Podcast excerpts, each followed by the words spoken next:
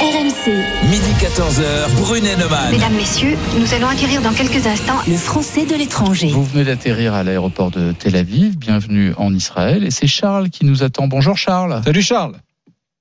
Salut Eric, bonjour. Ouais, et dis bonjour à Laurent, euh, ça va pas Ah, ou quoi Laurent, pardon. Oh, Ouais. Bah, les deux, Bonjour, mais Laurent. c'est pas grave. On est Je- tous les deux, Eric et Laurent. Non, non, mais je vous adore tous les deux. Alors donc, je vous écoute tous Bon, les Charles, que fais-tu Oui. en Israël Euh, Raconte-nous. Et où es-tu dans- à Tel Aviv surtout deux. Alors, je suis à Tel Aviv, Où enfin proche de. Je suis exactement à Holon, qui est une, euh, Hmm. une banlieue mitoyenne de Tel Aviv. D'accord.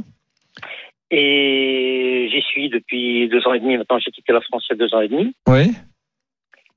Et il fait très beau, et la vie est super agréable. Et Eh, Eh, Est-ce je que suis tu, heureux d'être là. est-ce que tu fais partie, euh, question, hein, de ces euh, Français juifs qui ont fait leur alia, leur retour aux sources de la religion hébraïque en Israël, oui ou non Tout à fait, Ah ben voilà.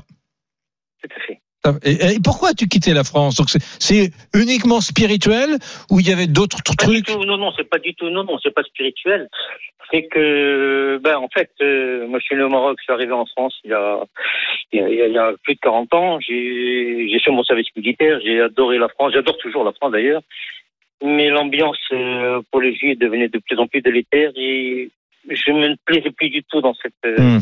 dans cette situation en France. Et donc, euh, comme je connaissais en plus euh, très bien ce pays merveilleux qu'est Israël, Mm. euh, j'ai décidé de venir euh, vivre ici. En plus, j'ai une fille qui y habite, euh, j'ai un peu de famille, donc euh, tout se passe merveilleusement bien. Alors raconte-nous, raconte-nous, le- moi je connais un peu Tel Aviv, mais raconte-nous un peu la vie d'un d'un expatrié comme toi euh, qui a décidé de, de faire toute sa vie euh, en Israël et à Tel Aviv précisément. C'est quoi la, la vie quotidienne à Tel Aviv pour toi Bah, écoute, moi je suis en retraite déjà, donc euh, pas de- d'obligation euh, professionnelle. Euh, bah, les- Il y a la vie de tous les jours comme partout. Euh, comme il fait beau euh, huit ou neuf mois par an, donc euh, les plages sont très très très agréables. On y passe beaucoup de temps.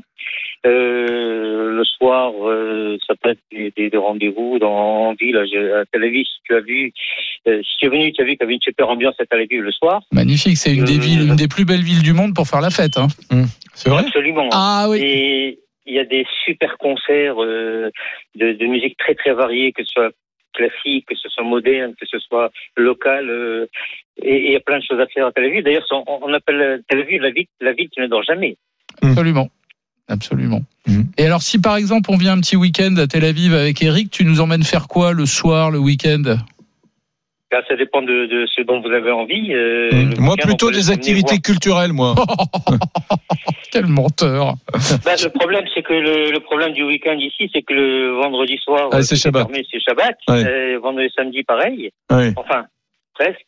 Ouais. Euh, non, il faudra venir plus tôt. euh, en Et si semaine, tu fais ce pas sera Shabbat, mais tout, tout est fermé, non Il y a peut-être des. Non, tout, tout est fermé quand c'est Non, Shabbat. mais tout, euh, que- qu'on fasse ou non Shabbat, tout est fermé en Israël, euh, Shabbat. hein. Ouais. Euh, D'accord. donc vend- de, vendredi soir à 4h jusqu'au samedi soir, euh, Hmm. jusqu'au dimanche matin en gros. Quoi. Oui. D'accord. Ouais. Donc, donc, ouais, donc, ouais, d'accord. donc, donc les bars, les restaurants, c'est plutôt, euh, c'est plutôt Non, dans la mais il semaine. y en a, hein. Ouais. non, non, non, les, les- les plages, les, les bars, les restaurants au bord de la plage sont ouverts, Hmm. Euh, mais les villes sont relativement calmes. Ouais. À part certains endroits, le- il n'y a pas de- il y a pas d'autobus, euh, Shabbat, Oui. euh, du vendredi soir 5h.